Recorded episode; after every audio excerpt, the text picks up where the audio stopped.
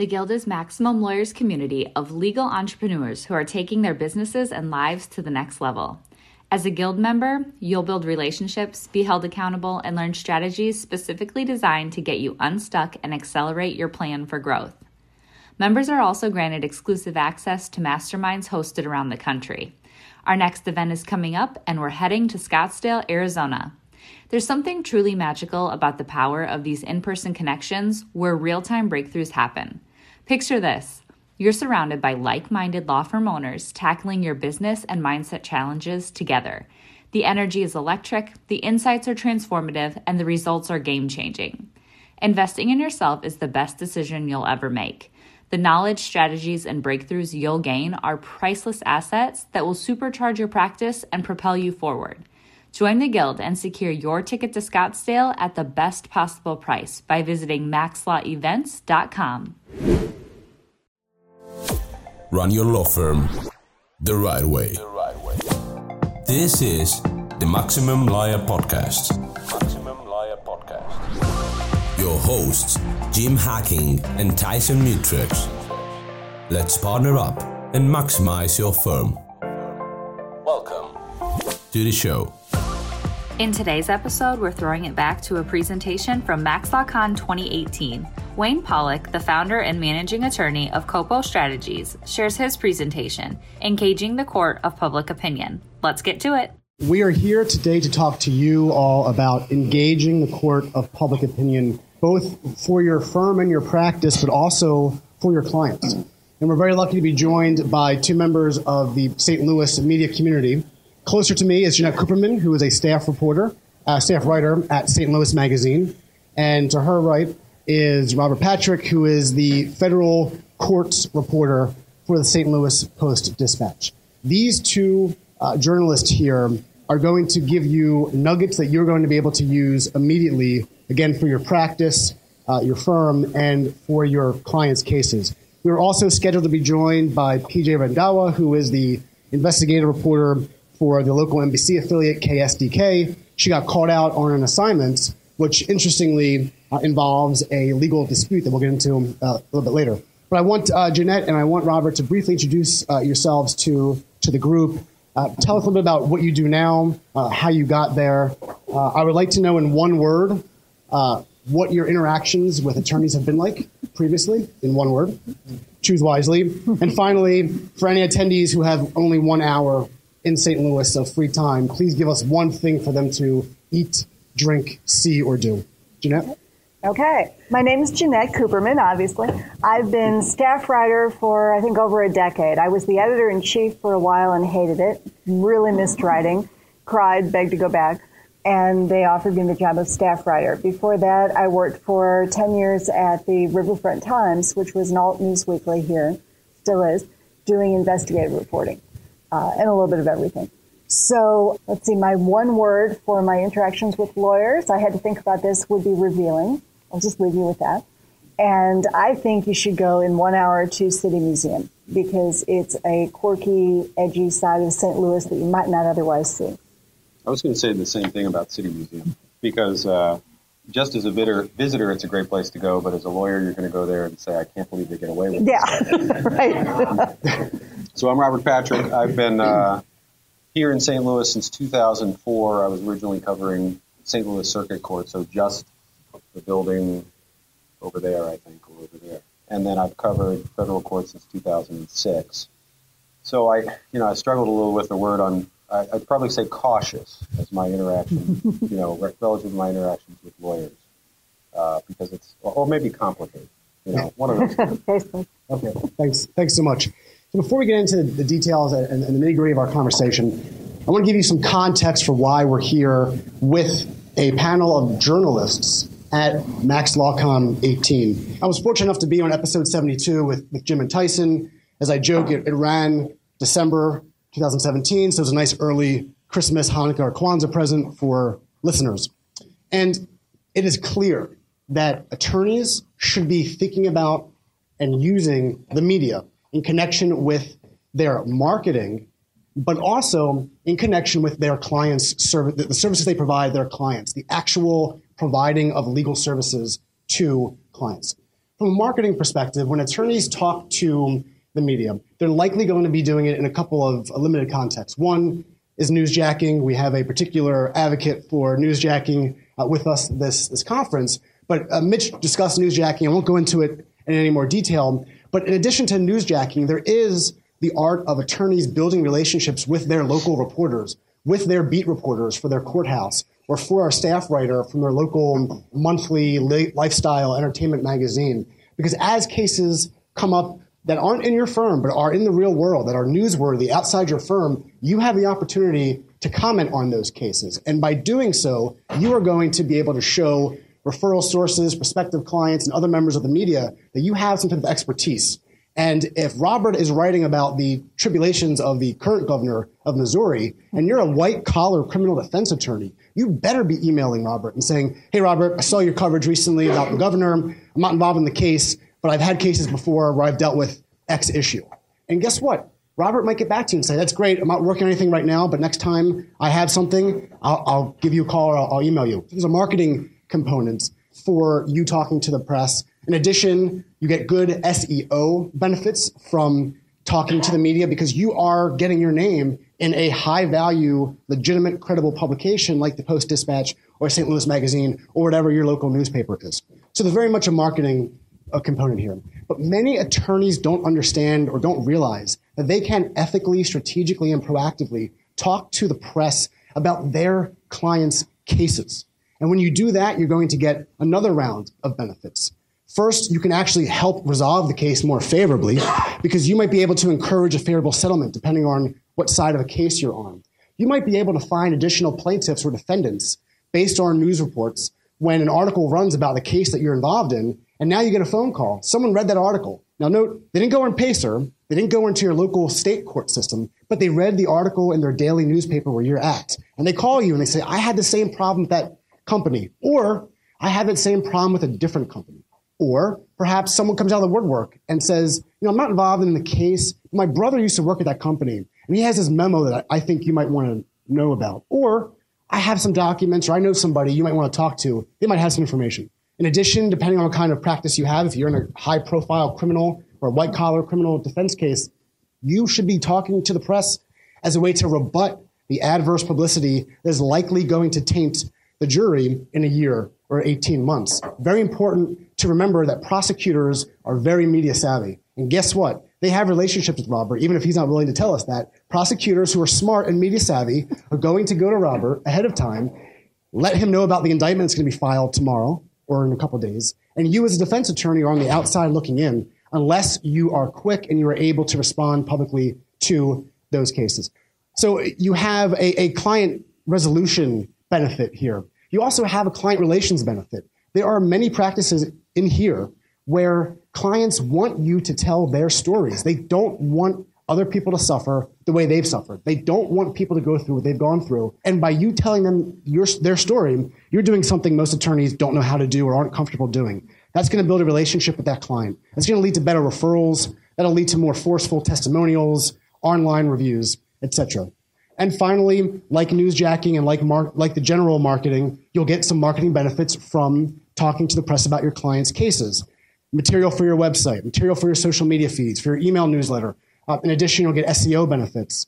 You'll wake up referral sources and prospective clients who may have not thought about you for a while, but they see you in the newspaper litigating a case or advocating for a client, and you get that benefit. And I'll add, when you are involved in a case actively and there's a news report about you and your case, that is a much more forceful marketing tool than simply commenting on somebody else's case. Does anybody in this room think really that Michael Avenatti will never will ever have to market himself ever again? No, because you are all watching him litigate in real time, and you are all thinking, even we as attorneys are saying, "Damn, if he was my attorney, he'd be out there doing that same thing for me." Now we all know that he has a case that's like a once in a country's history type case, but nonetheless, you all have local examples of this where high profile cases that are being covered in the media by attorneys who are media savvy help those attorneys resolve their clients' cases, build relationships with those clients, and help market those, ca- those attorneys for future cases. So let's start, Robert. I want to hear from you. What is newsworthy? What, when is a lawsuit newsworthy to you that would make you want to write about that case? I saw that question in there, and I was like, "That's that's such a complicated." I mean, that's I don't know if you have time to, for an answer to that one because you know my first response would be interesting, but then there's also sort of important too. I mean, there are these there are these broader issues that are they're ending up in court, and you know sometimes things aren't really that newsworthy, but I just want to get them on the record, and so you know I sort of dispose of them quickly. So I, I think you know it's interesting to me or to my boss saying write that story or important or that that's it in a nutshell. Jeanette, what strikes you about certain certain issues and legal disputes and cases that make you perk up? Well, for us, it's it's a little bit different because we're always late to the game. I mean, we work three months ahead, and often the stories I'm writing about that are legal are done. You know, maybe there's an appeal or maybe it's over, but it's compelling because we can do it with depth and we can put it into context and there's an arc, you know, there's some character along the way. It's something, if I'm trying to get somebody who's not in journalism to think of story ideas for me, sometimes I'll say, okay, can you see it as a movie? Which sounds really fluffy, but I don't mean it that way. It's, it's got a driving storyline and a point where you're not going to be sorry you invested the time. So it's a little different. I'm, I'm not under the same kind of pressure. Where, where do you get your story ideas from? Robert, are you monitoring Pacer as the federal courts reporter? Are you monitoring Pacer? How much does that influence your cases versus a, a, a lawyer or maybe a client or somebody else calling up and saying, hey, there's a case just filed. In case you missed it, it's this docket number. Yeah, we spend a ton of money on Pacer because I try to check the filings every day. I mean, you know, civil and criminal stuff. We've got a couple of things running that will sort of monitor ongoing cases. So if there's a new filing, that, that, that type of thing and you know appeals court filings, things like that. And then I'm not as good about this as I should be, but you know some of it just comes from calling people up. You know what's going on, what's interesting, and then people will call me and say, "Have you heard about this?" Whether that whether that's an attorney or you know PR person or something like that. Like, mm-hmm. are you aware that this is going on? Or if I've written about it before, they say, you know, the, the resolution of this case is near. You know, are you interested in writing about it? So it sounds like what you're saying in another way is it's important to have a relationship with you because if I build a relationship with you, or if anybody here builds a relationship with you, that becomes a person you might contact to see what's going on in the legal world, cases they've heard about, cases they're right. working on. Well, like, you know, if, if I have an immigration question, I mean, I've, I've worked with Jim before, and so if I have an immigration question, he's, you know, sort of my go to immigration guy. Think about that you, you heard, I mean, that, that's good for Jim and that's good for Robert, but, but think about that in your own local geographies, how you could build a relationship. It's not going to happen within 24 hours or a week or a month. But by building a relationship, by not pestering reporters, by giving them the things that you think they'll want, which we're going to discuss, so we can help you educate you uh, from that standpoint, you can build a relationship. So the federal beat, the federal court's beat reporter in a major city like St. Louis goes to this guy when there's an immigration issue that he either wants to talk about or that he wants to learn more about. That is incredibly compelling. And for a very small investment, I mean, it's a few emails and phone calls occasionally, you're building that relationship. So, whereas we hear about newsjacking where they're very much one off type things, remember, there's more to you building a relationship than just a one off thing. It's you building an ongoing relationship with reporters in your area, the reporters that you know are likely to be covering the kinds of stories that you have. I should add, please ask questions as we go. We get all kinds of pitches, and some, I mean, the, the, the truly effective ones are the ones that, that Wayne describes, where like, if there's, you know, our governor just had, a, had one of his criminal cases dismissed in, in the court, courthouse across the street, and there were a number of issues associated with that case, and if someone sent me an email, that's probably preferable, because sometimes people call me and they just launch into something, and I'm like, you know, you, you got to ask me you can't call me at 4:45 and say and just start, you know, talking.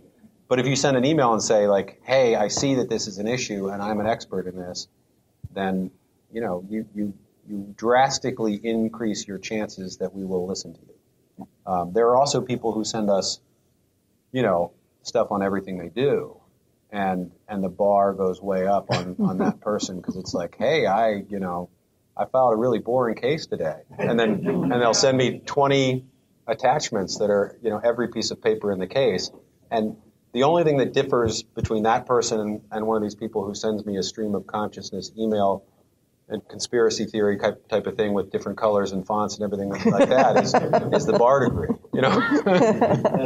so, Will so Yeah. it's very helpful. It can be very, very helpful, I was- particularly if we're desperate for, you know, I mean, Yeah. it, it's sometimes hard to find somebody who is an expert in something. Yeah, I was actually going to make that point because it's a little frightening to realize how our coverage is skewed because there are a handful of attorneys that I know and like and trust, and I will call them. But anybody who calls and says, I know the kind of thing you do, this might interest you, will be great. Uh, the nice thing about an individual lawyer is you guys are busy, you're not going to waste time. So I'm very, very disposed toward it. Unfortunately, the law firms that go hire a media person to send out news releases, it lowers the chance because that person to prove themselves is sending out a bunch of stuff. And it's like, oh, guess what? We have five new, um, whatever, partners, principals. Paralegals and secretaries. Paralegals. Yeah. And, you know, so I'm sorry, you know, that, that drops it down. So it's much better to hear from you guys about a specific case that you know is the kind of thing that we do. That's direct and that's really helpful. And I don't have to know you. It just has to be a good story. Well, I mean, one shortcut for that would be: is this the kind of story you would tell? You know, you you go home and tell your spouse or significant other or whatever. You know, here's what I did today. It was really interesting. Not the not the kind of thing you guys might talk about with a colleague or, or, or something like that. But like, I mean, what what kind of case is is something that you want to talk about with people who aren't in the industry? You know, because we'll talk about journalism stuff that would you know bore you to death. You guys will talk about legal stuff that that is hyper technical maybe and would bore us to death, or we or you'd lose us entirely. So, you know, it, it's we talk we in the we talk sometimes about like talk pieces or you know something that gets people talking. I mean, everybody talks about viral stuff now. You know, just in terms of good stories, there's a we could probably have a separate conversation on providing us with video and audio and, and stuff like that. Oh, it, it's. I mean, for me, it's. I very, very rarely will an editor. The only time that happens is if she sees a press release first that she gets excited about, or she sees something that the competition has, and says we we have to match this. But it's it's all it's all, you know, ninety plus percent self generated. Yeah, same here. So let's talk about news releases for a moment because as an attorney, I'm often concerned, I often dissuade clients from doing press releases because from a defamation perspective, it is much better for a reporter to work off the complaint and them to report the allegations of the complaint. They'll be protected from defamation by the necessary exceptions because you are accurately, the fair reporting privilege, you're accurately reporting a public document. For you as an attorney, I've mentioned this before on the Facebook group, you are not protected by the litigation privilege exception to defamation when you talk publicly about your client's cases. You have to be very careful that when you make public statements, including even in a news release, that you are not defaming your adversary or or the uh, I guess the, the um, put your adversary's clients. So statements you make in your complaint are fine when they're in your complaint. But if you copy and pasted them into a news release, you better have the necessary language like as we allege or as we claim. Um, so I'm hesitant about news releases because it's easy for attorneys to get tripped up and not add those magic words that protects them. I'm curious about news releases announcing developments in cases. So, for example, should we have an attorney spend an hour and write up a 500 word press release that really only serves to get your attention and direct you to the actual substantive court filing? Or should we instead write a two paragraph email? Say, hey, Robert, uh, I thought you might be interested in this case. We filed a case against you know, XYZ alleging ABC. Give, give me a feel, please, both of you, please, about, about news releases and your, your view of the value um, and its, uh, uh, its impact on making you actually interested in the case. I would much rather have the email. Usually, a news release is sort of crafted for an agenda, and I'd much rather have something direct and concise that says, hey, go check this out. I, I just trust it more. Yeah, same thing for me. Although, I mean, that email and a copy of the complaint or the attachment, you know, whatever you whatever you filed, whatever has happened, saves me a ton of time. Mm-hmm. I mean, I think the only reason to use a, a, a press release is if you don't you don't know who covers that beat at whatever media organization you're targeting, or you know, it does that sort of that's it's not spam exactly, but it, it has the same effect of, as spam. If you're sending this out to 50 people, you know, maybe you get one or two people that's interested. If you send that email, that targeted email to reporters you know cover a certain issue, you know, I think it's going to be more effective. Yeah. More effective. Unless you're having a press conference, you know, and you just want to blanket Right. for the people who can't show up at the press conference but want to report on it in some way, maybe online. I mean, it, it may be worth your time to go to sort of figure out who in your community covers what, mm-hmm. and you can kind of do that based on the, the, the stuff you Read see. what they do, yeah. I, you know, there's less and less specialization, particularly I think on, among TV reporters. You know, as everybody gets smaller. But you can kind of still tell what people gravitate toward. Right. That's helpful. So, two points. One, in terms of news releases, we are not telling you don't write news releases. News releases are very important for your firm, both in terms of SEO. Uh, David Meerman Scott has a chapter in his most recent book, uh, New Rules of Marketing and PR, about the value of news releases. And he's dead on. One, it helps with SEO because you're, you're talking about your firm, you're talking about uh, cases, and you're talking about events that if people Google those types of cases, it might pop up. But you're also educating your prospective clients and referral sources when they come to your website. Because you might get a referral from another attorney, but you might not be the only person that they are referring. There might be two or three other attorneys. And if you have a newsroom on your website that's full of ethical and strategically crafted news releases that are explaining to attorney, uh, uh, clients what you do for clients and the results, or just that you filed a claim or, or you did something, that's impactful. And it's not just litigation. It could be tax and estates. It could be immigration. You should be writing news releases that explain the work you're doing for your clients. So those could be used internally and for the website.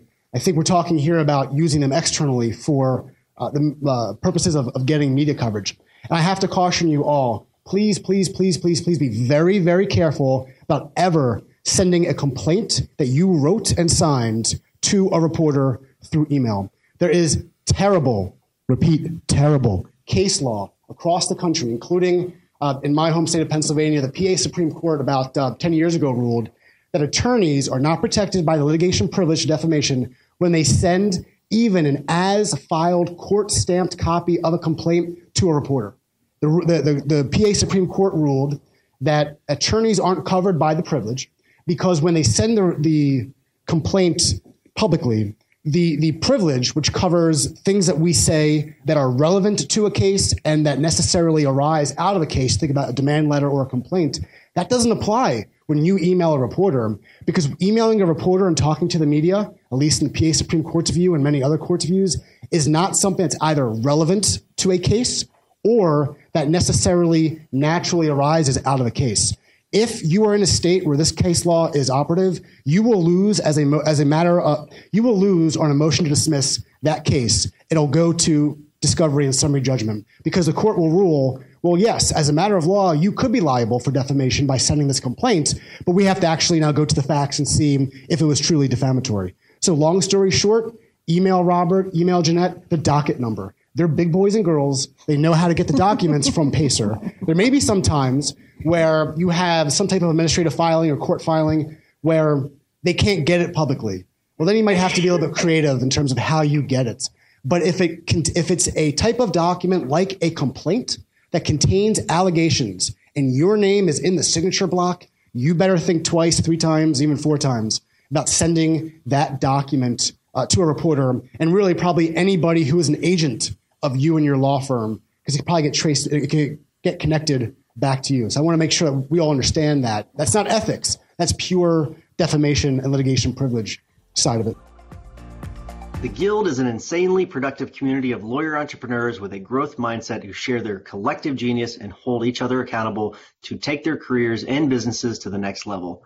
But in 2021, we are upping the game. In addition to exclusive access to the group, FaceTime with the two of us, discounted pricing for live events, and front seat exposure to live recording and podcast and video, we are mapping out for members the exact growth playbook with our new program, Maximum Lawyer in Minimum Time. As a Guild member, you'll build relationships and experience content specifically designed to complement your plan for growth. For a limited time only, the Maximum Lawyer in Minimum Time program will be offered for free to all new Guild members. Join us by going to maxlawguild.com. All right, so we talked about press releases. How can we as attorneys tailor our pitches to you? I know we talked previously, we had a prep call about uh, the session, and we talked about um, targeting. And, and we know that there are people out there, PR people, but also attorneys, who just blast out press releases or emails to people who would have no reason to want to ever read anything like that. So, how do you find targeting working for people who are attracting you to stories? So, what are they doing to catch your eye? Not just the substance, but how are they actually talking to you specifically, Jeanette, and you specifically, Robert? What works for me is if they say, Oh, I read that story you did back a few years ago, and this I think would be taking that another step or, you know, something similar that you might be interested in, because then I can relax. They're not assuming that 10 other things are possible that I don't actually do. So, you know, if, if they're just sort of conversant, um, that helps the most. It's really not that tricky. It, it's just, it's hard on you guys because you have to read media and watch it and listen to it. But as soon as you do, you're going to know immediately oh, that's somebody that might be interested mm-hmm. in this. It's really not rocket science at all. You know, there's no mystique to it. And most organizations' websites will tell you what everybody does. Mm-hmm. Um, I think my my job is getting rarer and rarer. Okay. You're a luxury, um, but sure. we're glad you're here. Right, right. you know, as a, as someone who who covers federal courts only, obviously I help help out in other beats, but but you know, there's there is I think as Jeanette said, there is going to be somebody who who covers more crime stories than somebody else or court stories or things like that. And you know, so if it's if it's a court story, preferably a federal court story or something that kind of you know a, an interesting legal issue or something like that, then it's a good thing to send to send to me. You know, if it's if it's about staffing and you know, like we said before, five new paralegals. Yeah. yeah.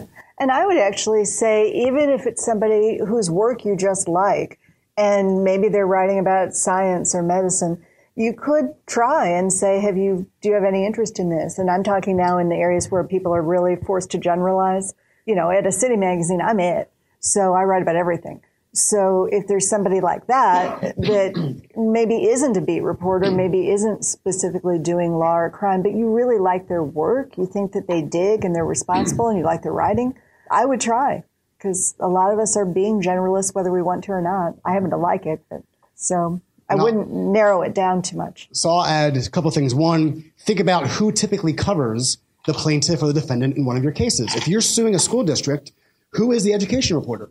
Uh, that's easy to do. And also, here's a really easy tip. If you're suing a school district and you want to figure out who you should be talking to, Google that uh, school district and the word lawsuit. You might find your daily newspaper. You might find trade publications. Let's not forget that for many of the types of defendants that we sue, they have trade publications, chemical manufacturing industry trades, pharmaceutical trades. And these reporters, either on the hard copy uh, uh, uh, media or their online component, they need material. They need eyeballs for the ads and they need traffic. And lawsuits are inherently interesting. As Robert said, there's conflicts there are two sides to the story. There's always a theme, David versus Goliath. And again, they protect, they're protected by defama- from defamation when they report the juiciest, most insane allegations. They could simply say, well, as alleged in the complaint. So they have a they, they have an interest here in reporting interesting stories. I want to talk about a little bit about um, what I would call advanced techniques for, for pitching reporters. I want to talk about exclusives and embargoes. I want to read a text to you all that I got from PJ, who can't be here based on the story. She said she's working with an attorney to do an exclusive with her client. It's about police sexual assault, very touchy. Uh, so PJ was a reporter who, who we hope to have joined us today. So let's talk about exclusives and embargoes. Can you give me, uh, Robert, an idea of an exclusive, an embargo, and if attorneys are using those types of tools with you? Yeah, people use embargoes all the time. And I think it. Can you uh, def- describe what it is? Oh yeah, yeah. So uh, you know, here I'll I'll give you an advanced copy of this lawsuit that we're filing next Tuesday, as long as you don't report on it before then. And and I've had I've had prosecutors do that. We you know, there's a prosecutor who did it one time because it was a DNA case and it was fairly complicated, and they said, you know, we want to give it to the newspaper so you can explain it to everybody else, Mm-hmm. essentially, because it was just kind of controversial. And so rather than have somebody try to read through a, a 50 page decision on- in this case, they can read a, a newspaper article and process it a little easier. And it's the same thing. I mean, I, I, I find it helpful because, you know, rather than competing with whatever else you have going on that day, you have a little time to look at this thing and maybe they have a little back and forth with the attorney, like, hey, can you give me a picture of your client? You know, this talks about police reports. Can I get copies of those? Is there a video? And you have all this stuff teed up for when, you know, when the lawsuit is filed. You know, obviously you have to make sure that it actually is filed. Hmm. it's the same as it was when it was provided to you three or four days before. Mm-hmm. But I usually don't have any problem with them. You have to be careful that people don't tie your hands in a funny way. I mean, we always say like, if you're giving, you're embargoing this, but if this news breaks elsewhere, or if I find this out on my own, then you mm-hmm. know, then it's it's sort of Do exclusives matter to you based on your beat and your publication? So that would be where we say, okay, Robert, we want you to have this, and we're not going to give it to anybody else until you publish it. So I guess embargoes are a form of exclusives, but not all exclusives are embargoes. So an exclusive would be again, Robert, we want, we want to talk to you first about it, and then we won't give it to anybody else in the city or in the state until you've reported. that, that always seems like more of a TV thing to me because they're always slapping exclusive on everything. As PJ texted me, yes. Yes, yes. She proved it. Right. No offense to the to the you know it's just they they have more competition within themselves. You know, we're the only daily paper in town, so exclusive in the Post Dispatch. I don't know. it's okay. It depends if you don't overuse it. I mean, sometimes people will say you can have an exclusive on this, and I'm like, hmm, you know, and I, I I feel I feel a little uncomfortable putting you know some some reporters will ask people not to talk to anybody else, and I I've never done that because it just seems mm-hmm. Mm-hmm. cheesy or ethically gray or something like that. I can never bring myself to because usually it's something where they need or want people to know about this and we're so, you know, three months out and I can't bring myself, I would love the exclusive, but I can't bring myself to say, don't talk to anybody else. It doesn't seem democratic. It doesn't seem fair. And nothing's really exclusive for very long anyway, No. because you know sometimes what people have done done to me in the past is you know let's call it there's no News Channel Eight, but News Ch- in St. Louis, News Channel Eight has learned da da da da da, and it, and the way they learned it was by reading in the paper. Right. So- exactly. So you know even if it is exclusive, it doesn't Mm-hmm. doesn't last long. right. So when, when should a lawyer send you a story? Because there's, there's different tensions there. We have a rule against pretrial publicity and ethics rule. We have. We can get into that too, by the way, if you want to I- talk about well, that. and, and I just don't because I don't know. uh, But what if I want to not? What if what if they want to ask for confidentiality? And I know you don't do that, but but what if that's a value to my client? Uh, and that could be a value. So when do I play that?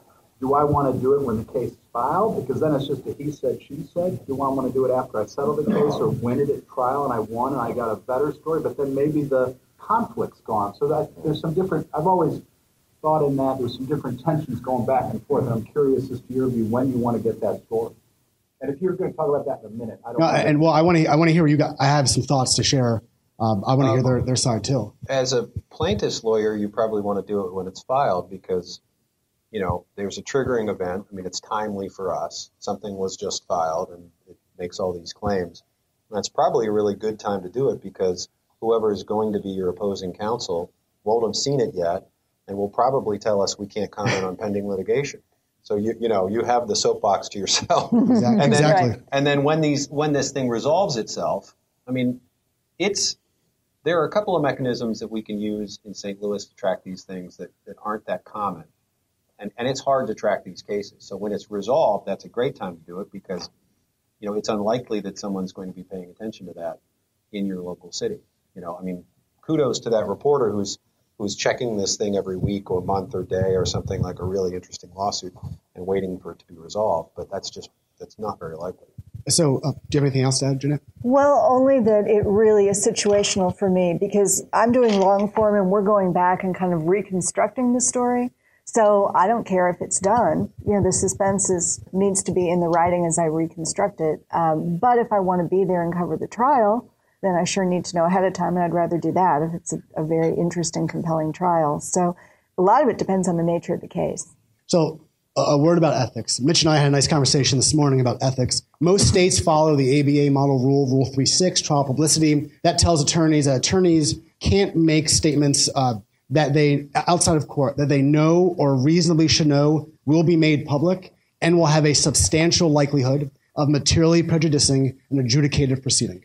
Adjudicative proceeding is a jury trial. If you prejudice the, settle, the, the settlement discussions or the discovery dis- uh, discovery phase based on publicity, that's fine. What, what the Supreme, the U.S. Supreme Court has ruled in a case called Gentile, spelled like Gentile, Gentile versus uh, State Bar of Nevada, is that we are concerned with ruining the jury trial. We don't want jurors to decide a case based on what they've heard, either a lawyer's version of the facts outside of court or evidence outside of court that might never be admitted in court. So, and even in that case, Justice Kennedy said about six months back in 1991 when the case was decided, six months was enough time for any taint to be cleansed between a bad story coming out and the jury trial happening. Six months enough time to clear it up. As I told Mitch in 2018, it could be five minutes now based on the, the era we're in. But even in that rule, substantial likelihood of materially prejudicing adjudicated proceeding, there are huge safe harbors. You can always talk, always, always, always talk about the claims, offenses, and defenses in the case. If you are talking about the claims you're making, you are fine. Now, you have to be concerned about defamation. From an ethical perspective, you're fine. You can always talk about the contents of a public record. And you can always rebut adverse publicity if a reasonable lawyer thinks that the, the publicity could impact the juror. The only limitation on that safe harbor is that you have to kind of stay related to the adverse publicity. So if, if someone is coming at your client concerning some aspect of that client, you really can only rebut it ethically, focused on that one, that one area. Strategy wise, absolutely complaints. That is when it's time to talk to the media. As Robert said, it's timely. You are setting the stage for settlement negotiations with the other side. As Robert also alluded to, most corporate defense attorneys don't know jack squat about how to deal with the media. They do it very rarely. They think their client doesn't want them to do it. Their client probably does. And they just don't know. So they, so they give out that stupid, we'll vigorously defend our case or we have no comment on pending, or they'll say, we don't comment on pending litigation, but we will vigorously defend our case. So they are not, they don't know how to do the defense in terms of the medium. And what's nice too, newsworthiness is sometimes a self fulfilling prophecy. If Robert or Jeanette covers a case that you just filed, well, technically that case is now newsworthy. Why? Because you got them to write about it. So you could, as you have more developments in your case, either based on court filings or documents that you've come across that you feel you can ethically disclose to the media, maybe through some public records requests or what have you, you continue the newsworthiness cycle. Again, we'll look at Stormy Daniels. I mean, her lawyer basically dug up these, these financial documents about Michael Cohen and then has led the media cycle concerning that. There was no additional filing in that case. But the New York Times had an amazing expose on all these documents because he got the documents. He created some type of internal work product and was fine sharing it with the media. Um, so to your point, I think that the the strategy for settlement is going to be in the filing the complaint and publicizing that. The settlement reporting is your marketing. The settlement reporting is you showing the world, hey, look at this case. I just got 2.5 million dollars for this type of case. Goes on the website, and if it's normally if it's if it's against a municipality or a municipal agency, school district, Department of Transportation, I find like those settlements are of interest to the media because it's taxpayer dollars. Let's go. We have about um, eight minutes left, so I want to talk briefly about how you work. Um, we can't see how you work. How many cases are, are, how many stories are you working on, reporting on at any given time? Probably two long form, and they're usually about 5,200 words a piece. And so one researching and one writing, and then about five to eight shorter pieces, and then a lot of online stuff. She's working a lot harder than I am. yeah, for me, it varies. I mean, it, it's fortunately, I don't have anybody telling me you have to write four stories a week or something like that. It's kind of, I mean, I definitely have my slow periods, and then there are periods like the last two months where it's been like drinking from a fire hose, mm-hmm. and then you know, and you're and you're sort of sloughing off all of this stuff that isn't urgent and hoping to pick it up again later. But but yeah, I mean, I I try to I try to keep some longer stuff going at the same time as I'm doing these other things, and then depending on how busy I am, sometimes I'll a case, uh, something that I would like to turn into a story, I'm just like, here's four paragraphs so I can be so I can take this off my to-do list. Mm-hmm. And, and that's why there's value to the embargoes and the exclusives that we talked about a few minutes ago. If I know Robert's generally very busy and wants to bang out a 500 word article about a case, I don't want that. I want a thousand words. I want him to interview my client. I want him to dig in through, into some documents. So what do I do? If I know I'm filing a case, a lawsuit a week from now, uh, uh, two weeks from now, I get on the phone and if I trust Robert and I have a relationship, or even if I don't, but I have a hunch, I want to do an embargo or an exclusive, and I say, here, look, we have a case. I can put you in contact with my clients. Mm-hmm. They're willing to talk. I've got some video. I've got some documents you might want to see. A real world example of this is I have a client who is going to be suing the state that uh, the, he's in. His law firm is suing the state for violating federal law regarding special education services to students. Very trendy topic. It involves taxpayer dollars, but we don't want the story to be a 500 word blurb that's just going to get reported on by the local newspaper. We want the reporter to dig in because it's a bigger story. It affects thousands of kids across the state. So what are we doing? We are looking at different reporters that we who cover the education beat, and we are going to work with them to see if we could secure through an embargo an, ex, an exclusive right to run the first article, and then if that goes well, then we expect tag along coverage by other reporters in the area. So it, it's a toolkit. Again, we, we talk about the media as a tool on your legal services toolkit or tool belt. I guess kit is far away, tool belt is much closer to your body. you should be thinking about this. Not every case is going to come up where you have this ability, but I'm willing to bet in each of your files in your office, you have a case within the past quarter, past uh, you know three months or so, that could fit the bill either to be newsjacked or a case that could be of public interest had you thought about ethically and strategically and proactively going to the media. And, and just let me interrupt for a second. In the example that you gave, probably most of your communities reporters are not going through the filings every day.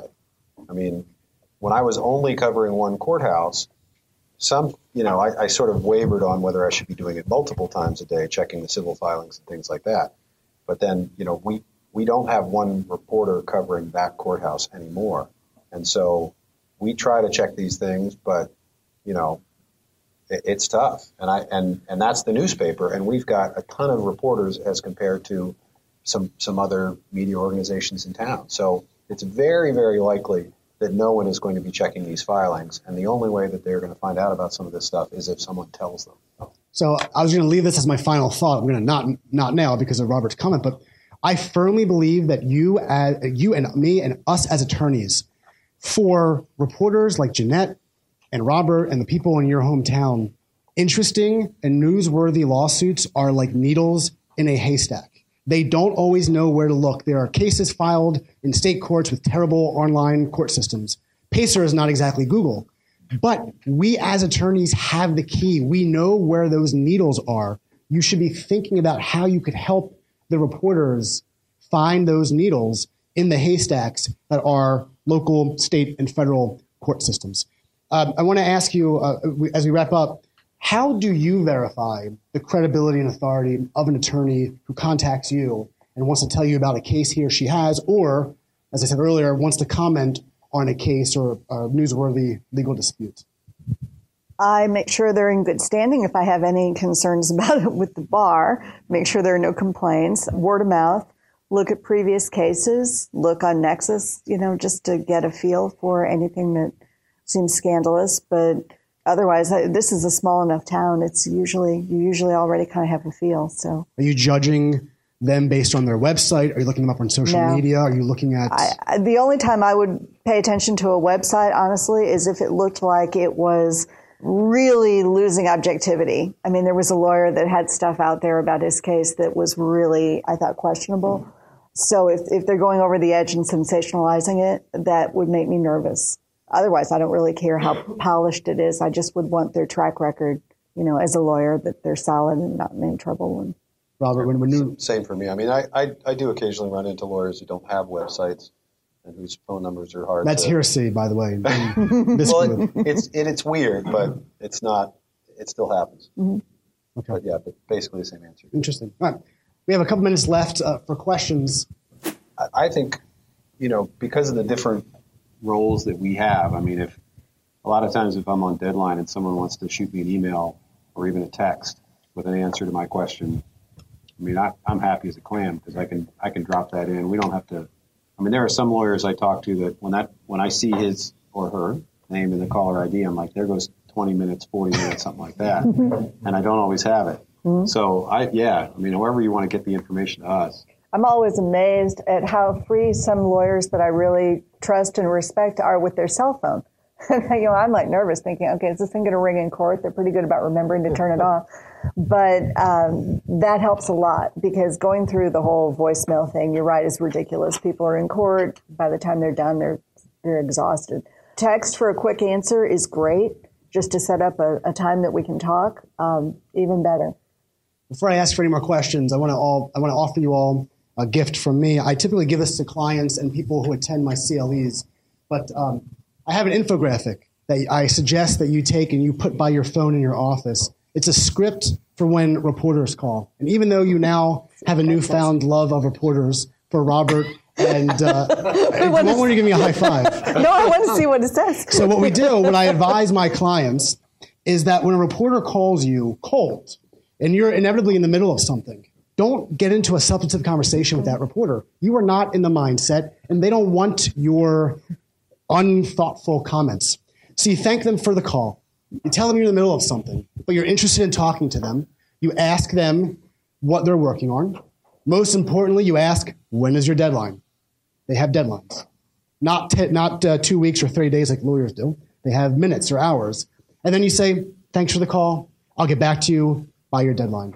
Um, it is something that I have found has helped my clients when they get a cold call, they're in the middle of a brief, and they don't, they stammer, they stutter. You want to build a relationship. And the way you do that is you thank reporters for their call. You engage them politely, tell them you're busy. They understand. Guess what? They're busy too. But you, you get from them what they need from you. You find out when you have to get back to them. You say thank you, you hang up the phone, and you've now gotten off the phone. You've given yourself some time to think substantively about your response.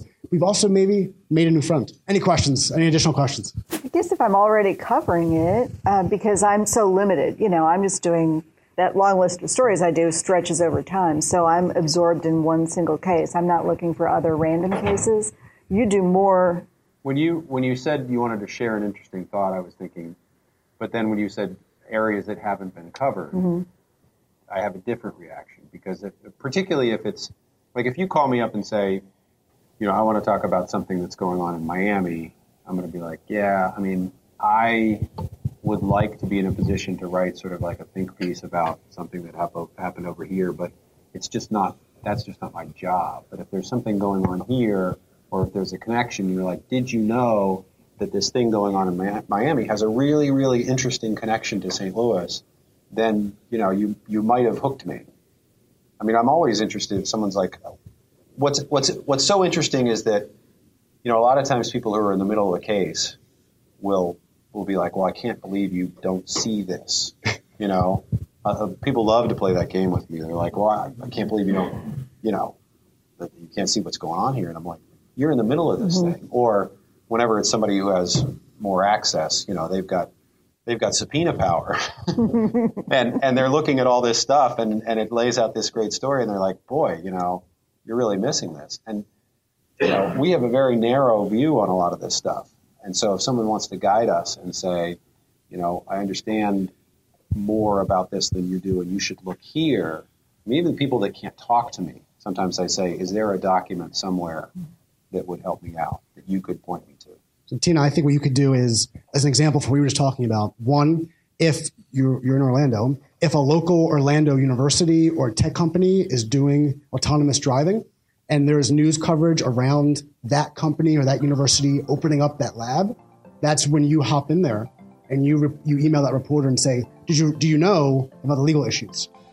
Likewise, all of the automobile magazine, the car and driver, all of the magazines and, and blogs that have covered Tesla and any other type of autonomous driving systems those are the people that you want to get to also because those are the ones who think and, uh, and breathe that technology based on them covering cars. So again, there's a trade publication aspect, there's a, a hyper local aspect of it. that I think you'll find when the time is right could could bear some fruit. Thank you very much for your time. Thank you for your time. Thanks for listening to the Maximum Lawyer Podcast. To stay in contact with your host and to access more content, go to MaximumLawyer.com. Have a great week and catch you next time.